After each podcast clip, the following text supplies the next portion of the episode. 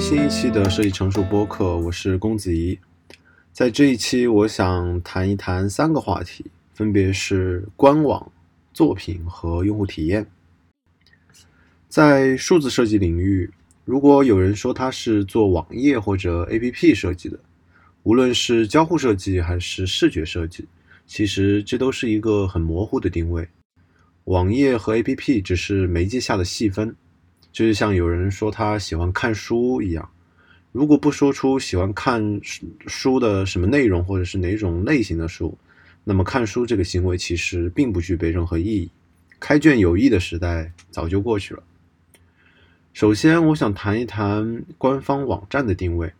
和一个有实际功能的产品不同，官网的实际定位是呈现和展示一个公司的形象、业务和相关案例。本质上来讲，官网是品牌形象宣传的一部分，传递企业形象，让用户更加了解你的公司，甚至有动机购买你的产品和服务。很多时候我在接到类似于官网这样的客户需求的时候，总是觉得从心底来说不太想做。一方面原因可能来源于我对于视觉设计没有十分擅长，能力也主要集中在有实际功能的交互设计的优化上，但是我在想，这种心理上的抗拒是否来源于更深层次的我没有意识到的原因。带着这个问题，我开始看国际上设计工作室是否也有着同样的定位的问题，直到我找到了一段 This Also 工作室的招聘说明。 This Also 是一家纽约的设计工作室，其中有一段招聘说明是这样说的，我把它简单翻译了一下，是大概它是说，假如你有开发、插画、摄影或者写作的背景，将是招聘时的一个加分项。虽然我们很欣赏在市场和视觉传达上你有这样的能力，但是请知道，网页设计和广告和我们的工作无关。他们有趣的是把网页设计和广告放在了一起。他们描述，虽然网页设计的能力很被欣赏，可是与他们的工作无关。通过浏览可以发现，他们工作室虽然在做相对小的数字应用，比如相机 APP 或者是聊天的表情，但是都没有出现类似于企业和官方网站或者中国用户比较熟悉的 H5 分享页这样的作品。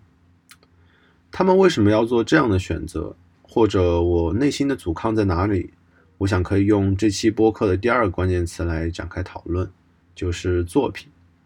这是我和清华美院工业系副教授杨林老师聊天的一些收获。作品对于我来说是一个很熟悉的词，客户会希望看一看我们之前的作品，在学校的时候老师也会期望说你做自己的作品。作品好像是一个无比重要，特别是对于设计师来说无比重要的词。不可否认，这个是对的。作品至于设计师其实就是能力的体现方式，特别是视觉呈现相关的设计岗位尤其重视作品。可是对于这个无比正确的词，比如作品开始质疑的时候，我会有趣的发现。会发现离开学校之后，作品被提及的次数会变少，并不是作品不再重要了，而是我们开始谈论的大多是产品和用户。在市场上流通的，在手机上下载的或者使用的是开发出来的产品，而不是作品。作品去了一个更适合它的地方。艺术品交易市场中，大家在交易某一个艺术家的作品，这个作品是唯一的、手作的、独特的，而且性格分明的。这些作品可能也被很高的价格交易，但是就像其他的手工艺作品一样，作品作为商品的身份开始变得小众，而它不作为商品使用的时候，就这个词，作品这个词不作为商品使用的时候，大多数情况下是人们表达对某一件产品的赞许，比如这个产品真是某个设计师或者技术团队好的作品。这里的作品这个词更像是一个形容程度的褒奖的词语。更加有趣的是，除了艺术品市场，官网设计包括许多建筑设计、广告设计和咨询的公司依旧其实在销售作品。我在之前的播客中提到过，当一个设计师稍微有点能力的时候，会想开一个设计工作室，因为他能接触更多的设计项目，依靠自己的设计能力和时间来为自己和这个设计公司赚取设计费。抽象这个过程本身来看，其实将作品直接作为商品售卖的这过程，而作品本质上来说，刨开所耗费的材料，其实就是设计师或者是艺术家自身的时间。可惜的是，每个设计师做作品的时间是有限的，除了人与人之间沟通的信息损耗，设计师能够真正做设计或者是作品的时间其实很少。以时间换钱，其实是最前现代的商业模式。在政治经济学中说，价值是凝聚在商品中的人的劳动时间，这句话其实有失妥当。当自动化和规模化达到一定极致的时候，人劳动时间其实并不会出现，而决定商品价格的其实是西方经济学中最常见的供给与需求曲线中的交汇点。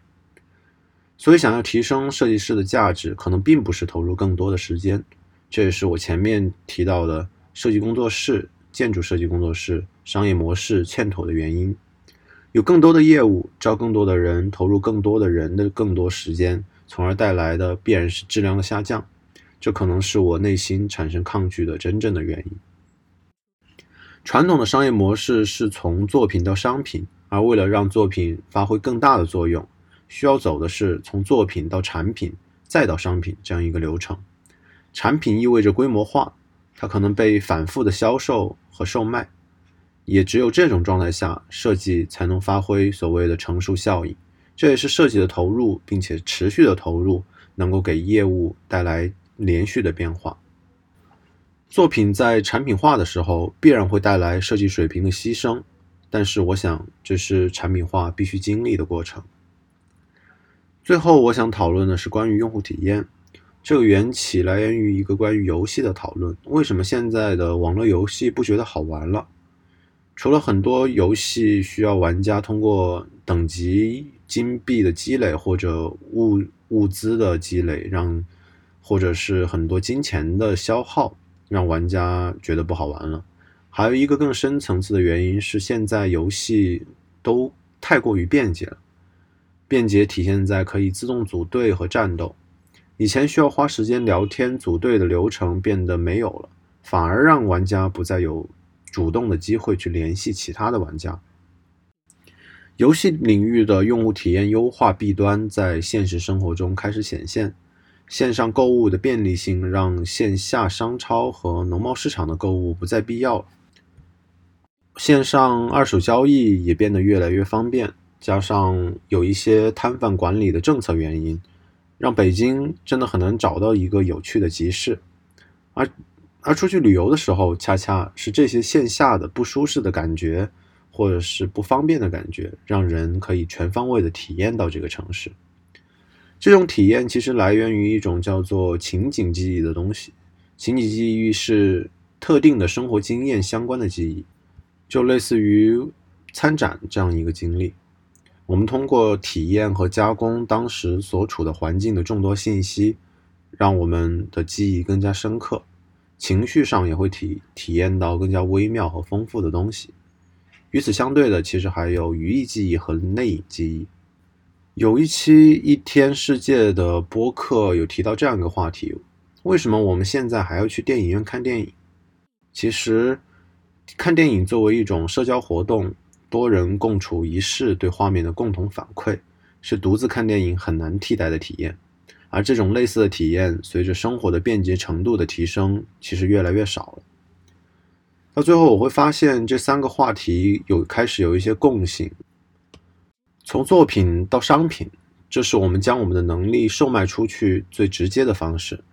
也可能是最简单的方式，甚至可能是最不经过思考的工作方式。